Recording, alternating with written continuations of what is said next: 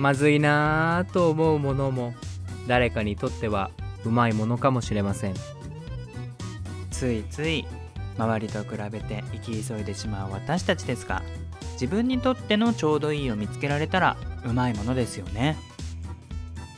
一番うまくてまずいもの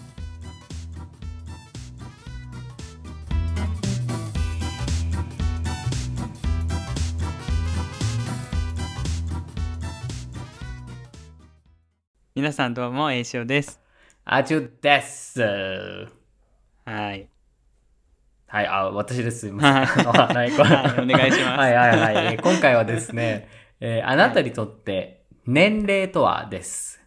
年齢とは？なるほど、はい。あ、まあこれははい。本当にシンプルにこのテーマを考えたんですが、この前こう、うん。アレさんとこう、話してて、夫のアレさんと話してた時に、今度アレが、うんうん。あの、知り合いの、ちょっと年配の人と会いますという、まあちょっとこう、食事しますっていうのになって、はいはいはい。でまあ趣味とか若干そのね仕事でやってることとも関係してる人で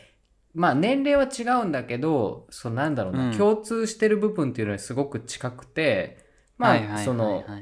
仕事仲間でもあるしそういう自分の好きなことについて語らい明かせる。まあすごくまあした、まあ、親しいっていうか本当になんていうんだろう当たらず離らず離れずみたいな。まあ仲いいんだけど、うんうん。そこまでなんか同級生みたいに仲良しではないけどまあ仲いいみたいな友達がいて。で今あれがちょうど31で、でその方が多分50とかちょっと50過ぎかなって感じの人なんだけど、そう話してた時になんかその人を家に招待したいなっていう話になったのね。で、はいはい。でもあれは悩んでますと。え、なんで悩むの？みたいな。なんか、例えばよ、自分が、俺も A ちゃんも50歳になったとします。で、はいで、30歳の友達ができましたと。で、その人に、家に来ない、家で一緒にやろう、なんか遊ぼうよって言われた時に、どう思うかって考えた時に、あれ自身はちょっとなんか嫌だったんだって。そうなんか自分より年下の人の、そのお家に行くっていう、その行動が、なんか自分の中では変なプライドみたいなのがあって、なかなかこう、同級生と同じような感じで、ああ、いいよいいよ、家でこう一緒にゆっくりしようよみたいにならないみたいな。20歳くらい年が離れてる子の、なんか家に行くっていうその動作とか、そこに誘われるっていうその雰囲気みたいなのが、なんか自分では許せない部分があって、やっぱこう、年齢によってちょっとこう、尻込みしちゃうとか、ちょっと一瞬、うんううんってなっちゃう瞬間ってないみたいな話になったのよ。で、確かに考えてみたら、自分も50になった時に、例えば20歳とか19歳の子が、え、うち遊びに行きませんか？みたいなこと言われた時に、例えば19歳のちょっと最近知り合った人とかに、ちょっとうちでなんうんうんかうん。や遊びませんか？みたいに言われたら、自分が50だとしたらね、若干なんか、うん。いや、あ、う、あ、うん、うん、みたいな、行くよ、行くけどな、みたいになるなと思ったのよ。だからそういう時に、なんか年齢って、よくみんなさ、もう年齢は関係ない、好きな時に好きなことすればいいんだ、みたいな、そういうこと考えなくてやればいいんだと思うけど、やっぱどこかさ、年齢のせいで、ちょっとなんか、あれって思うことって、日々の生活であるなと思ったのよ。で、今回そういう話が出たから、あ、ちょっとみんなと一緒に年齢について話していきたいなとか、年齢のせいで諦めてしまったこととか、年齢をちょっと感じてしまう瞬間とかってあるかなと思って、そういうのを話していきたいなと思い、うんうんうんテーマを選びました。いなるほどね結局呼ぶの、や、呼ばないっていうことになったんだよね。うんうんうんなんだろう。まあ、いいちょっと詳しくは言えないんだけど、まあ、その人自身がそのイタリアにずっと住んでるわけじゃなくて、その、うんイタリアにこう持ち家みたいなのを持ってないと思うのよ、多分ね。詳しく聞いてないかわかんないけど。でもそういう状況の中で、ちょっと自分より20くらい若い人が家持ってて、うち来ませんかみたいなこと言われるのって、なんかちょっとこう、相手を立てるじゃないけど、相手とのこう関係性を考えた時に、ちょっとなんか違和感あるなって、やっぱあれは感じたらしくて、結局まあ、話しながらどういう感じの人かっていうのをこうこうもうちょっと探りつつ呼べたら呼ぶけどなみたいなところには落ち着いたけど今のとこ呼ばないってことになったんだよね。まあねいいろんなこう時と場合によるっていうねあるよね、うん。誘い方にもよるし相手のねこう境遇とかにもあるし、いやーまあでもやっぱり年齢ってあるよね。こうある。やっぱり転職するにしても35ぐらいまでじゃないですかとか俺も言われるしでも逆にいやーまだまだ若いからいくらでもやり直し聞きますよとも言われるし。言われるなんかね。ねそれこそなんか次の仕事どうしようかなとかいう話したらなんか今から大学とか行って学び直してもいいんじゃないですかみたいな話うん、もそれもあるよね。うん。うんでもお金がありませんみたいなね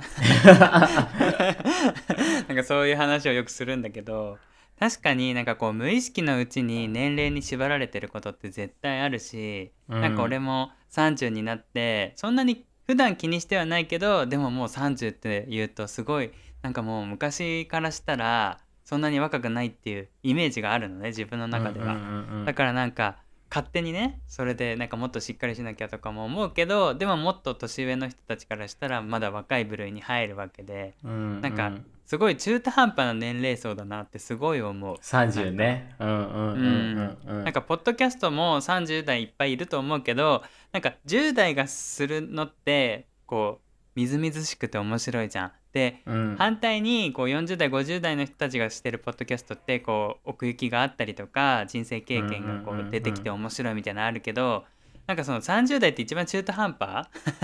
むしろそのポッドキャスストとかしてねえで一生懸命働けよぐらいの世代なのかなって思うと なんかすごい中途半端なのかなって自分でね自分のことをそう思うんだけど、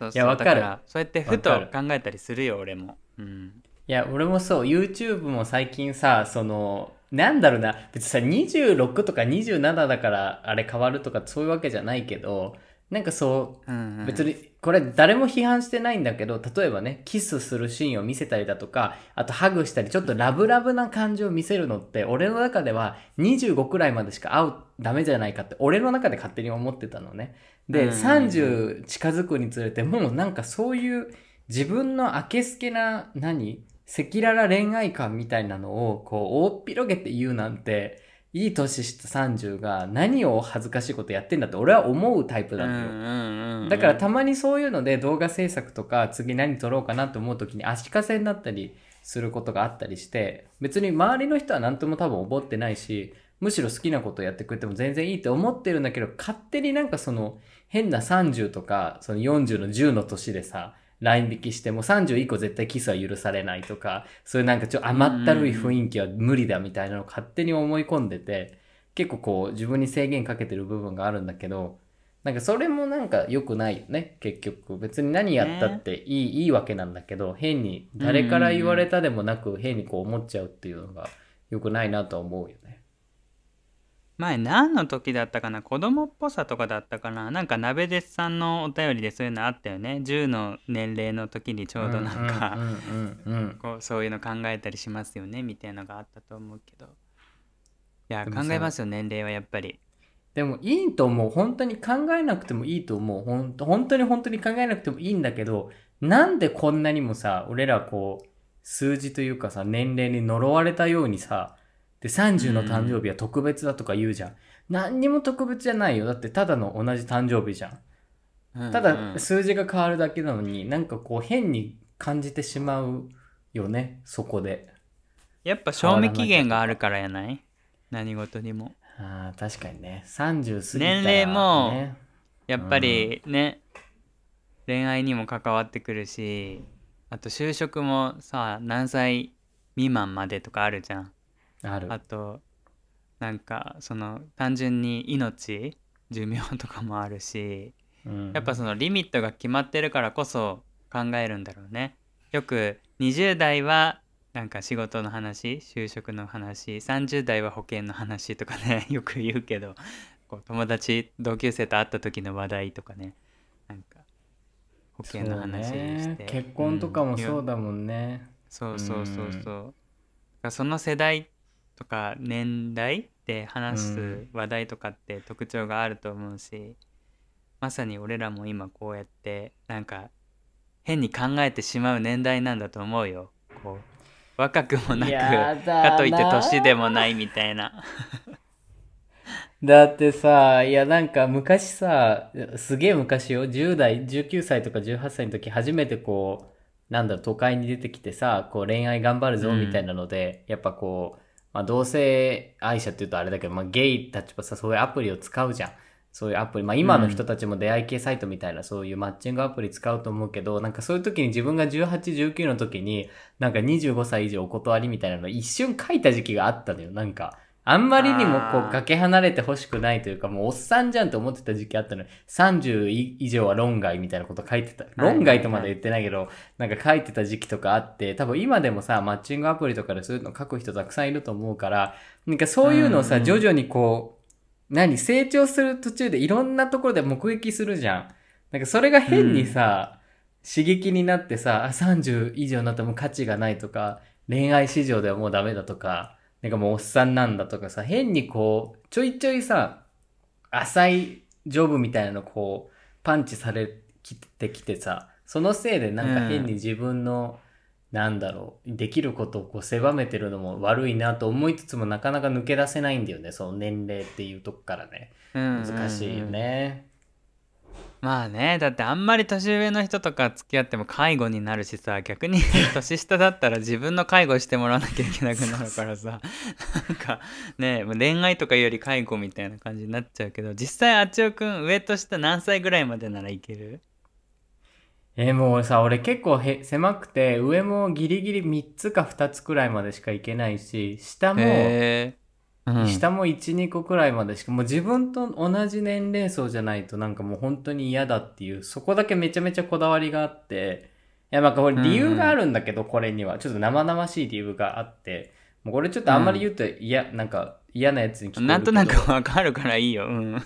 な、なんつうの、その、うん。なんか、うーん、別に愛し合ってたら本当にいいんだよ。だけど、なんか俺結構む、大学の時とか東南アジアとかに、こう、まあ勉強会に行ったりだとか、研究で行くことがあって、なんかそういうところに行った時って大体その、これ本当にね、偏見かもしれないけど、大体その、結構年配の白人の男性と若いこの東南アジアの女子大が結構結婚してたりすることっていうのがたくさんああって、なんかそういうの結構うんうんうん目撃するシーンが多かったのよ。で、まあうん子供とかもちゃんといて、でも本当にその、何、男の人の方はもう60とか70とか、もう本当に年上すぎて、で、なおかつ結婚してるそのアジア系の人はもう19、20とかな感じで、もう本当にもう40以上年齢が離れてるくらいなのをこういつも目撃してたのよ。そういうところで。うんうんで、そういうのを見るときにちょっとこの、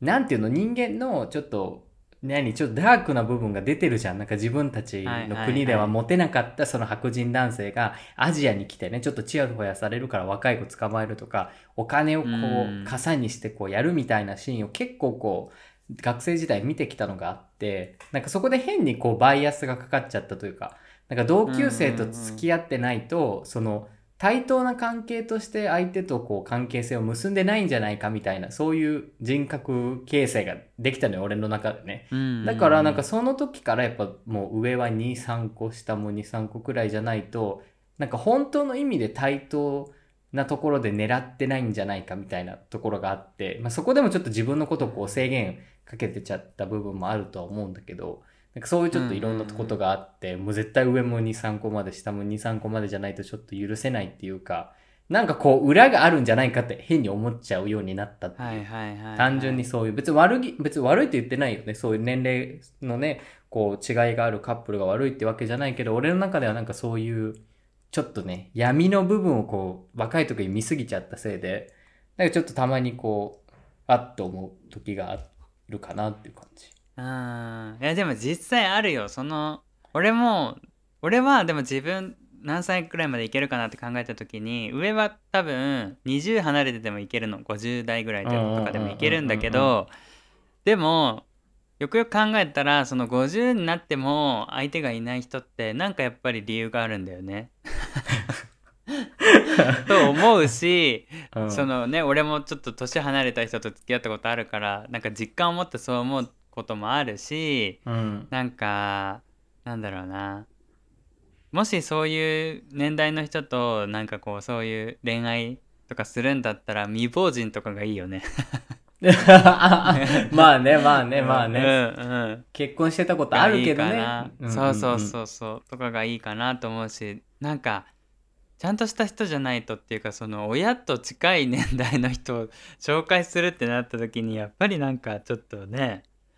なん。か金なんでかわのためとかんないけど、うん。そう。それこそね年齢に縛られてることなのかもしんないけどなんかこうちょっと抵抗感があるというか。で逆に下？考えたらうん。同じように20離れたっつったらさもう10歳なわけじゃん。うん。そう考えたらありえないなって逆は思うんだけど、まあ、下の場合は俺はあんまり年離れてたら無理かなって思う。なんかプレッシャーがすごい、ね。自分がちゃんとしなきゃっていうなんか。だからそれこそ12歳ぐらいとかなのかなって思うけど犯罪になっちゃうしねあんまり離れてたらそうだよね。もう20離れたらダメだしね、俺らだったら。うんね10代になっちゃうしね。うんうんうんでもほら自分がさ年取ってさ今ネットフリックスでアンカップルだっけ？なんか50かなんわかんないけど結構17年間だったかなずっとあの連れ添ってきたゲイカップルが突然別れて一人になるみたいなドラマを見てるんだけど、うんなんか俺らだっていつそうなるかわかんないじゃん。うんうん。なんかこうやって配信とかもしてるけどそのね年取ってから別れるってことだってあるんだから、そうなった時にさもう上とか下とか言ってらんないじゃんか。ね、そうよね。若くてピチピチした子もいいよね。そうそしたら自分が50になった時にもう30ぐらいの人しかいないかもしれないしそんな選んでる場合じゃないかもしれないし、うん。なんか立場によっても変わってくるんだろうけどなんかそう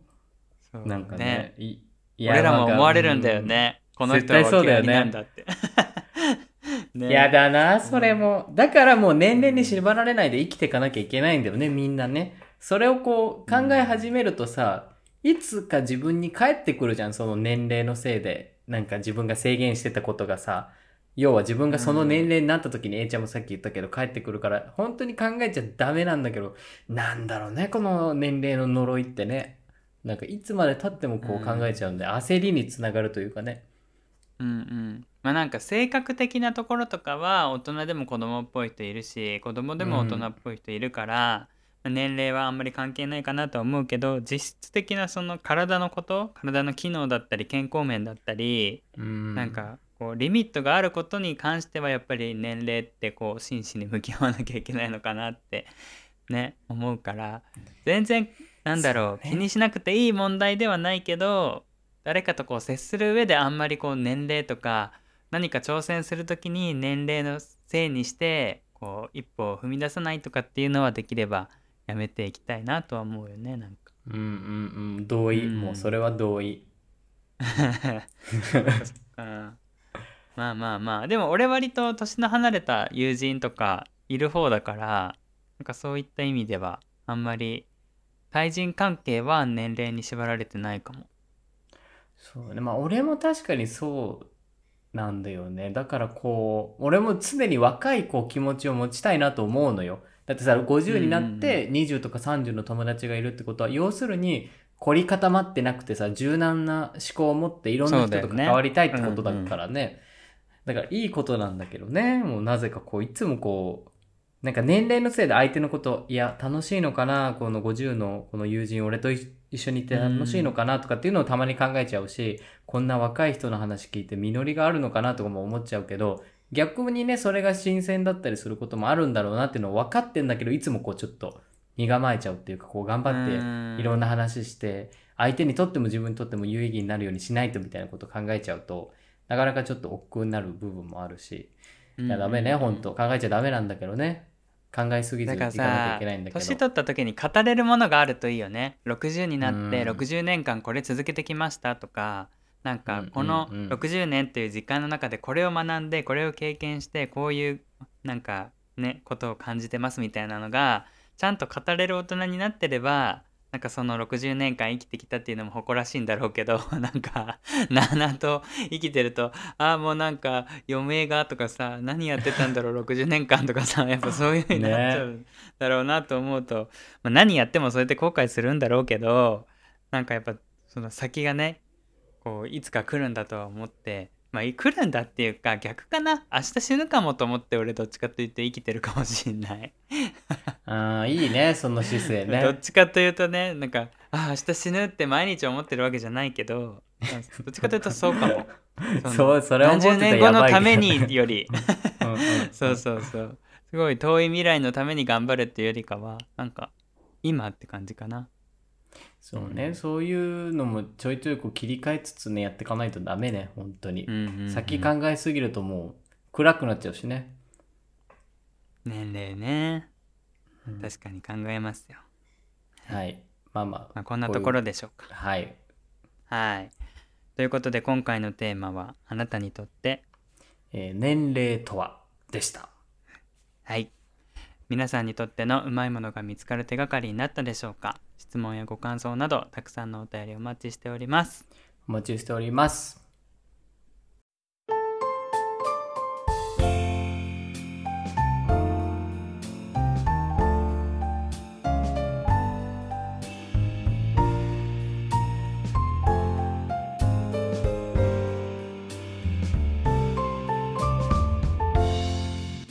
この番組は今日を愛するクリオネあちおチャンネル塩巻いてこの提供でお送りします。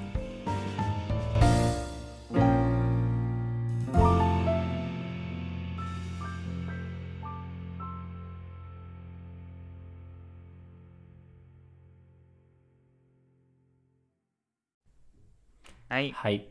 それでは今週のアップデートです、えーいいよ今回は私から参りますね、あのー週末に SL に乗ってきましたという話です。SL? はい。SL SL わかりますか？SL。SL。新、新、シュポシュポですよ。電車？あそうそうそう。まあ 蒸気機関車？あうんなかなかね珍しいかなと思うんだけどなんかグレが SL が好きでなんか子供の時にその蒸気機関車の運転手になりたかったみたいなのを、まあ、前聞いたことがあっあ。て、最初にそれを聞いたのが前2人で栃木の日光に行ったことがあってでそのうん。日光に行く途中で SL がなんか止まってるのを見てたまたま。で、うんうん。あこれ乗りたかったねとかいう話をした時になんかそういった話題が出たんだけど、まあ、その時はもちろんその日光に行くのが目的で SL 乗るつもりはなかったから SL には乗れなかったんだけど今回はまあちょっとわざとというか計画的にあこの週末ちょっと SL いいかもとか思って予約してうんうんうん。乗ったんだよね。あちおくん乗ったことある？蒸気機関車。ない乗ってみたい乗ってみたい。もう本当に乗ってみたいし、俺スチームパンク超好きなの。だからもう電気機関車とか聞くともう最高にテンション上がる。けど SL は知らなかったっていう。えー SL 結構有名よ。アンパンマンでも SL マンいるぐらいだからね。そうそう。でまあ感想なんだけどまあ実際そんなに電車とこうまあ大差ないよね。ないんだけど、まあまあね。はいはい、うん、なんかこうやっぱりゴトンゴトンって揺れは電車よりも感じるし、まあ、ところどころでこうポッポーみたいなあの汽笛の音も聞こえたりとかしてそうそう窓からこう蒸気が見えたりとかしてまあその好きな人にはたまらない空間だったかなとは思うしなんかその、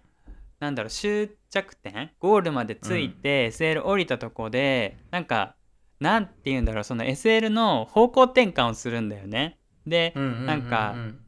電車と違ってその途中でオイルを入れたりとかそのん修理じゃないけど壊れてないから、点検作業みたいなうんうんうんのをうん。間近で見ることができてでなんかそういう人の手が加わってなんか作業されてるのとか見るとなんか本当にうん。SL が生きてる感じがしたというか、なんかすごい大切にされてるんだなっていうのも感じたしでなんかそうこうしてたらにわか雨が降ってきてそれこそなんかなんとかゲイユじゃねえけど。ね。あのゲリラゲリラ雨ゴが降ってきて。ね、うん、そうそうそう。でなんか傘も持ってなかったからちょっと2人で木陰にね行って雨宿りとかもしたりしてちょっとなんかこう夏っぽいというか。いいじゃん。ロマンチックじゃん。た。いやいや別にね手つないだりとかそういうわけじゃなく。ただただ。え雨宿りー、したっていう。本当か？うんうんだけなんだけどまあそういう週末でした。ななかなかこう貴重な経験だったからどこで乗れんの？楽しかったよ。えっとねいろんなところでまあ走ってるとは思うんだけど俺が今回乗ったのはあのー埼玉の秩父？秩父鉄道のあ、秩父。パレオっていう。ダチュの、ね。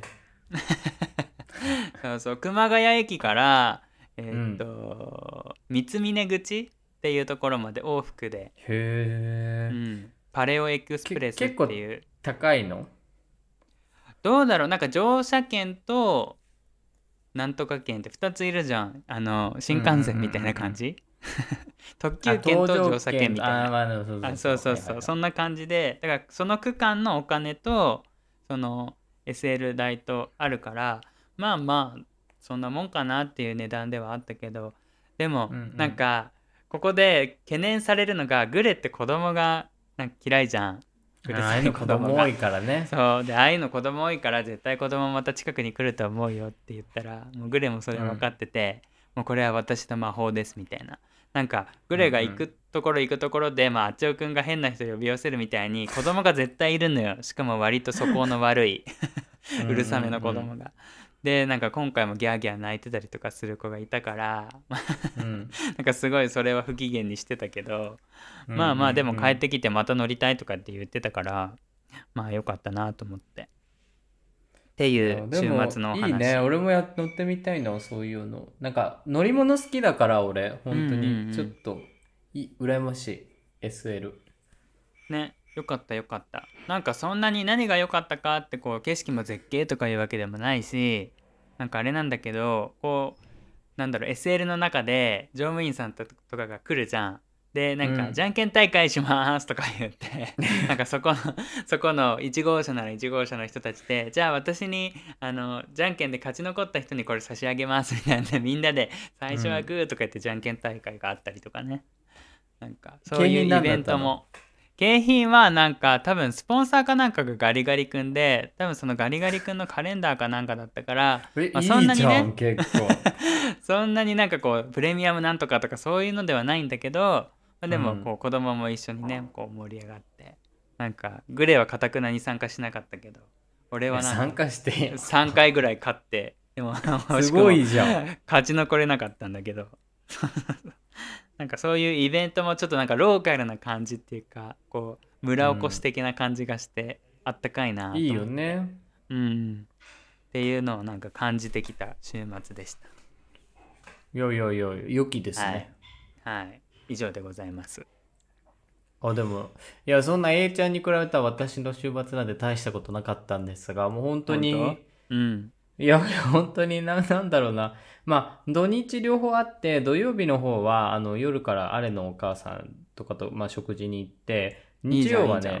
ん、うん。日曜は、あの、最近お風呂のカーテンを変えようかなとか、トイレの便器を変えようかなっていうので、二人でこう、うんうんうん。ホームセンターとかに行ったのよ。で、まあ、そっかそっか。なんかのさあお風呂にカーテンっていうのが新鮮だよね、やっぱこう日本じゃないじゃん。のれんかあそうねなみたいな。そうねうんうんあのあれだよね。トイレとお風呂が一緒になってるところを想像してあそうそうそうそうそうそう。ユニットバスになってて今ちょうどあのなんていうの？プラスチックのカーテンみたいな、まあ、水よけのやつつけてるんだけど、もっとこうなんていうんだろう。ちゃんとした扉みたいなのを植え付けてもいいかなみたいな。もう水がさやっぱどうしても出ちゃうからうんなんていうんだろう、うんハンドアみたいなのでハンドアっていうかあの半分だけの なんていうんだハンドアってあれみたいね。なんか車のそう。さそうそうそう。半分空いてるやつないんだけど。なんだろう、こう、お風呂の浴槽を囲うように、ちょっとこう、扉をこう、よくさ、ホテルでさ、シャワーだけしかついてないところとかにさ、ボックスみたいになってるのあるじゃん。はいはいはいボックスシャワーみたいな。あれセの横バージョンだけ、そうそう、つけようかなとかっていうのを考えて、まあ見に行ったりとかしたんだけど、うん。なんかなんせさ、この家古い、何、建造物というか、もう内装もそうなんだけど、今、うん現代つ作られてる家家の規格と比べて、いかんせんなんか全部さ、大きいのよ。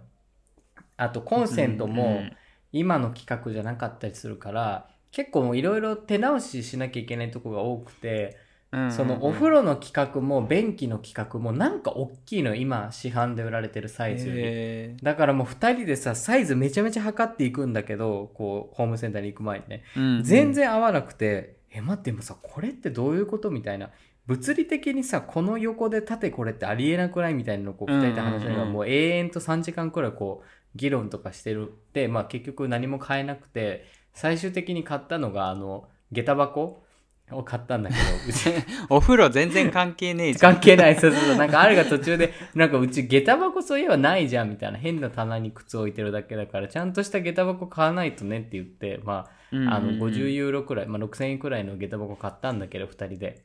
まあそういう、ちょっとどうどうでもいい週末でしたよ、えー本当に。そっかそっかえそのさお母さん家に行った時は何食べたの？お母さん家の近くにある、まあ、ピザ屋さんがあって、そのピザ屋さんにこうん食べに行ったんだけど、こう、うん毎回毎回ね、こう、こ、ここの家の人たちの会話って、ちょっと高度なレベルなのよ。高次元というか。はいはいはいでスピリチュアルな感んかその時じ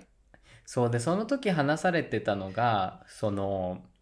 なんだろう、悪いことを例えばするとするじゃん。悪いことだと思うことをする場合があるじゃうんうんで、その悪いことをするときって、意識があって悪いことをする人と、意識がなくて悪いことをする人がいるじゃん。例えば悪いことだと思ってなくて、要は社会的に悪いという行動を取る人。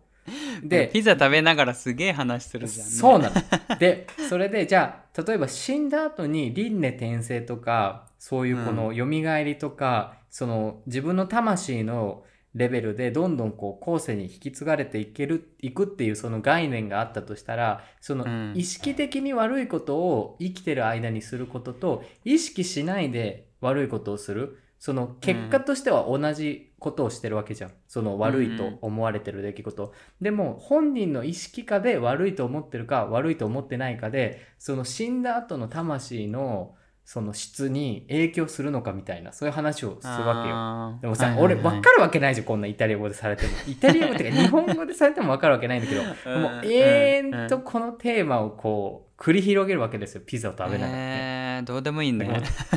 らなんかついていけるわけもないんだけど超議論になるの。でめちゃめちゃ白熱してんだけどもう何言ってるかちんぷんかんぷんだしみたいな。そっていうので、まあ楽しいのよ。楽しい。後であるからこういう感じの話してたよって聞いて、ああ、そんなことやってたから分かるわけないよなと思いつつ、まあ、後から聞いてしめしめ面白そうだなと思うけど、いつもなんかね、あそこの家族と料理をすると、そういう話になるというか、なんて言うんだろう、もう俺がさ、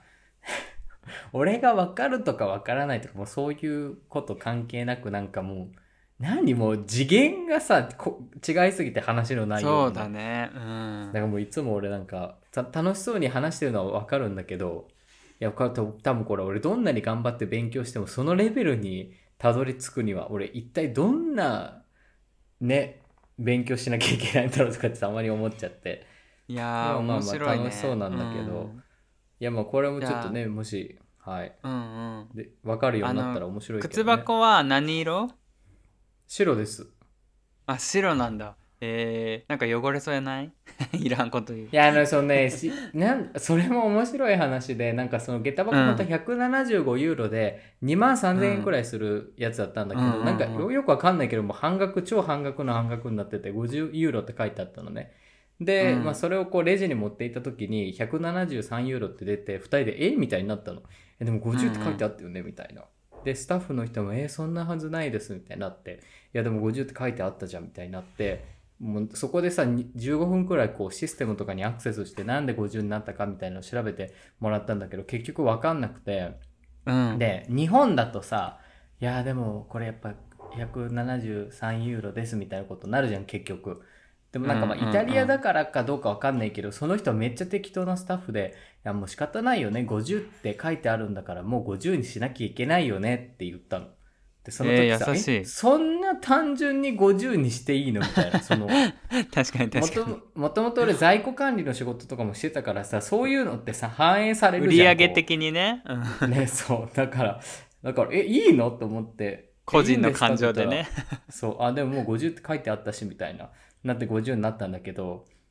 まあそう そういうことだいぶりましたよ得したねいやまあでも50だと思ってたからさあんま得したイメージはないんだけど。まあそっかそっか。でもまあ考ええたらポテンシャルとして多分173ユーロくらいある。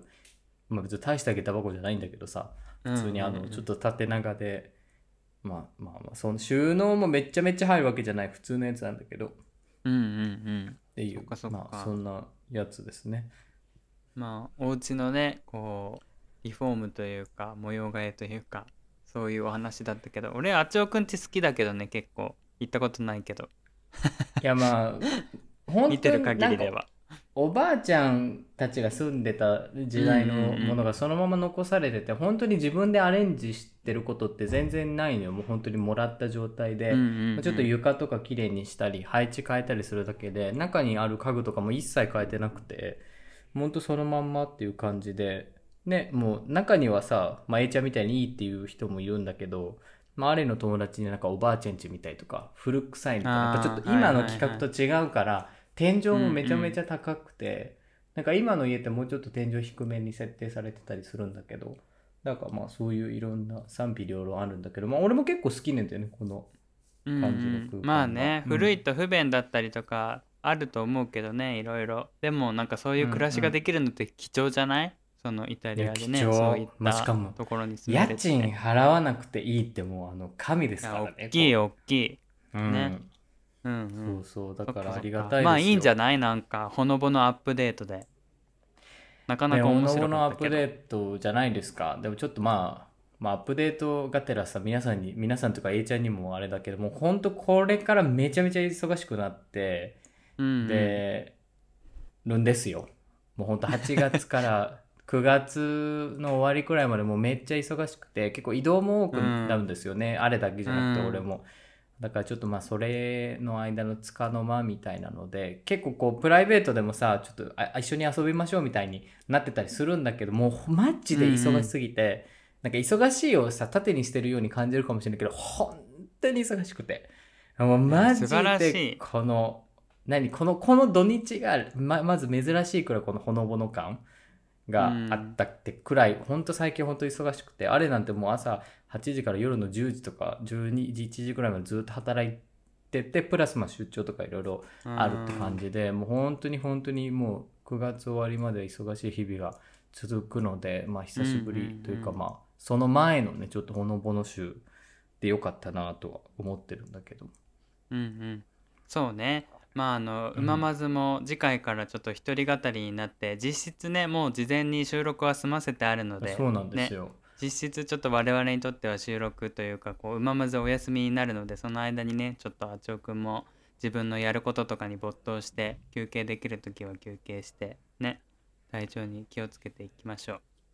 いやもう本当にあのちょっとね次皆さんに生でお会いするというのは生っていう言い方あれだけど、まあ、結構後のことになるからね。そうだね。そうそうそう。8月末とかだね、はい、うん。ということでまあ一人語りも4回分ありますので皆さんお楽しみはい。にということで。はい、よろしくお願いします。お願いします。以上今週のアップデートでした。はい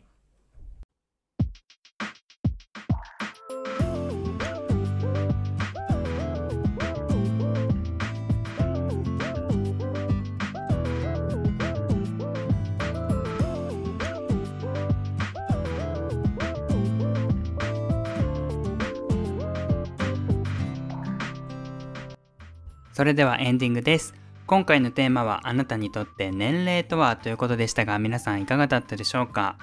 僕は見た目的には年齢よりも若く見えるねって言われることが多いんですけどでも話をしていたりとか会話の中で「え年ごまかしてませんか?」って言われることもあってなんか我ながら中途半端というかなんかどっちつかずというかなんかそんな感じがしてモヤモヤするところもあるんですけどまあよく考えればフレキシブルというか なんかいろんな人に対応できてるのかなっていうふうにプラスにうまく捉えておこうと思います。皆さんは年齢どのように考えましたか？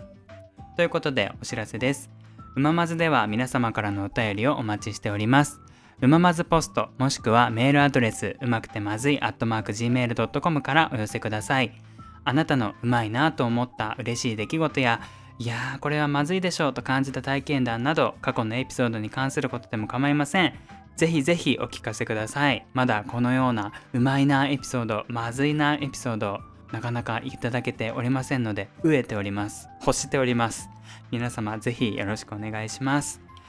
ということで今回もありがとうございました。次回からいよいよ夏の一人語り2022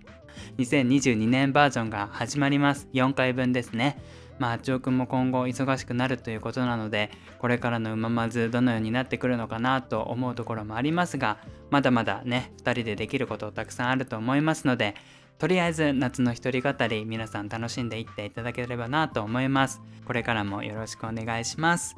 それでは以上、栄翔でした。サリュー